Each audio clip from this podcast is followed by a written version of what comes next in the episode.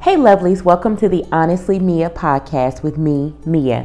I'm so excited to hang out with you each week to share all the fun and not so fun topics of this journey called life. But I'm confident that we will heal, grow, laugh, cry if necessary to become unapologetically free in Christ. The beauty of it is we will do it together. So let's talk. Are you ready? I'm ready. Episode 8 Push Through. I've had the opportunity over the past couple of months to share in a season that a few of my friends have been in, um, not just as someone who sits and listens and gives my thoughts and advice, but as a active participant because of some of the things that they were experiencing, I was experiencing as well. And I will tell you guys, like, you know, it's not fun to have to watch from the stands, you know, people that you love experience certain hardships that, you know, were not caused by them or, you know, they weren't necessarily prepared for, but nonetheless, they're having to go through them. And, you know, it's also hard to kind of convey to someone that it'll get better.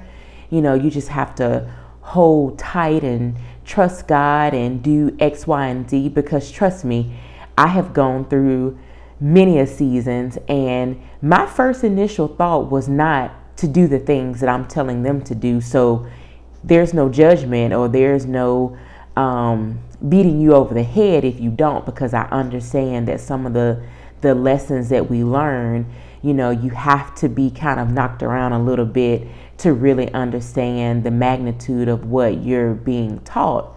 But nonetheless, you know, it was exciting to see, you know, kind of where they were in the beginning.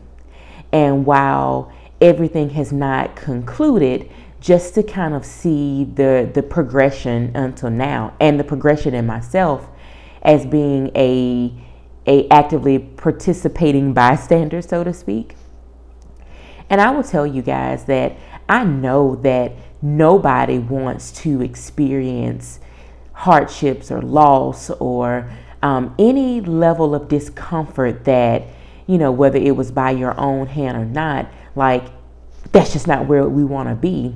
But the beauty of going through things is that God knows beforehand that you're going to come out well on the other side. And we never really know what that coming out well looks like. But if we can hold tight to Him, then we have to understand that He's going to carry us through. And the trying part is is the up and down of emotions. So today, you know, I'm excited, I'm on fire, God is good. He is going to take care of me and my needs. I'm not going to worry about it. And midday, there's a phone call, a text message, a lack of text message, or the enemy just drops a disturbing thought into your mind. And everything that you worked so hard for initially to kind of stay focused and stay in line with the word just seems to just fall by the wayside. I have been there way too many times to count. It's like an up and down. And, and the enemy knows that if he can get into your head, it will allow you to forget everything that God has promised you, everything that God has has spoken to you about concerning your life, your future, your destiny, your purpose. All it takes is that one thought. And when that thought manifests, then our actions follow and then we're, we're responding in a way that's not in line with what the word of God says that we should do when we respond. We're responding in anger, we're responding um, with a harsh tongue, and the list goes on. But the, the, the point of all of that is, is understanding how important it is to push through, to push through that feeling, to push through that thought, to push through that emotion that seems to want to take over because the only way that you will experience true victory is to push through. And I remember, and I'm sorry, guys, 2015 was the year that everything kind of kicked off. But God just opened my eyes to so many different passages of scripture that has been so profound for the past four years that you know that was my that was my year that was my year with the lord and it really gave me some insight to this life that we're living in this journey that we're on and the scripture reference that um, i'm going to be using today is you know by far one of my favorites and trust me, everyone that you hear me talk about is probably going to be one of my favorites. But this one comes from Romans 5 3 through 5. And I'm going to use the amplified version today um, because it really digs down deep into what the writer is trying to portray to us. So let's start with verse 3. And not only this, but with joy let us exult in our sufferings and rejoice in our hardships, knowing that hardship, distress, pressure, trouble produces patient endurance, and endurance, proving character, spiritual maturity, and proving character, hope, and confident assurance of eternal salvation. Such hope in God's promises never disappoint us because God's love has been abundantly poured out within our hearts through the Holy Spirit who was given to us. So the first couple of sentences in those verses, like, just jump off the page at me when it says, and I'll kind of switch to the NIV because it shortens a little bit. Because we know that suffering produces perseverance, perseverance, character, and character, hope. So if we're honest, and we think about those times that I mentioned before that, you know, we experienced some level of discomfort or something happened that we were not prepared for or trouble came or whatever the situation. If you can remember, it probably seemed to be the hardest situation that you ever endured. And I'm pretty sure many of you can quickly come up with a few, but think about the one that was probably the hardest. And if you can stop and think about what God was doing in that situation if you allowed Him, because a lot of times we go through things and we're kicking and screaming and we want to have the biggest pity party and we want to lay out on the floor and have a tantrum and don't want to yield over to what God's trying to do in our life, then your memory may not be that great. But I'm pretty sure most of you threw your hands up, surrendered, and said, Okay, God, what is it that you're trying to teach me in this moment? And when you think about it, think about what all was born out of that tough time. Think about the different things that you were able to experience. Think about how your thought process changed about life, how you were able to really understand the need for a pause. And I think a lot of times we don't want to admit that we were not chasing God like we wanted to. We were not spending time with Him like we should. We were not praying for others, serving others. Whatever it is that we were supposed to be doing for the kingdom, at the time in which trouble came, we were probably not doing those things. And again, this may not be for everybody, and I'm not saying that, you know, you were on the straight and narrow and you know it's not about all that but for those of you who know exactly what i'm talking about and who've been in that place you can reflect and say me yep you're absolutely right and once god got our got our attention and this could be a, a five session debate on if God really loves me, He wouldn't have. But if God really loves you, then He will discipline you Think about all of you who have parents or mentors or whatever it is when you've been given the responsibility of someone, you know that there are times when you have to correct them for the greater good. You can't just let them do whatever they want to do and expect good things to always happen. That's not how it works.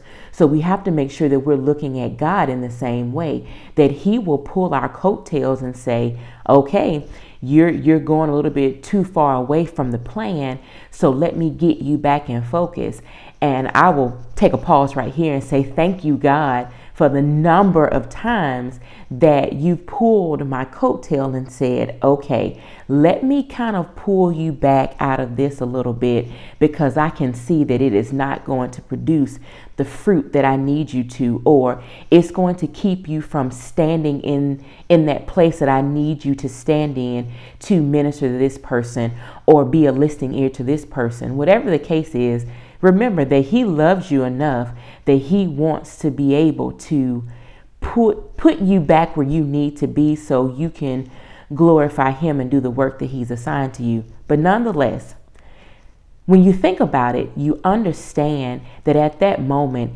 your character is being built.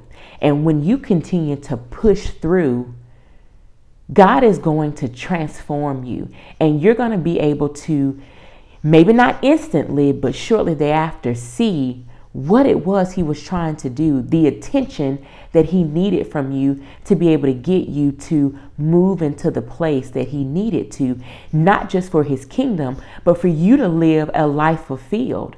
So I can think back when I was doing church routinely, I was reading the Bible routinely, I was, you know, spending time with God routinely because I grew up in church and that was what you were supposed to do. But not until God got my attention did I did I really understand the bigger picture. Did I really allow his words to really resonate with me and get on the inside of my heart and change me for the better. Does that mean that I've all the way arrived? Absolutely not.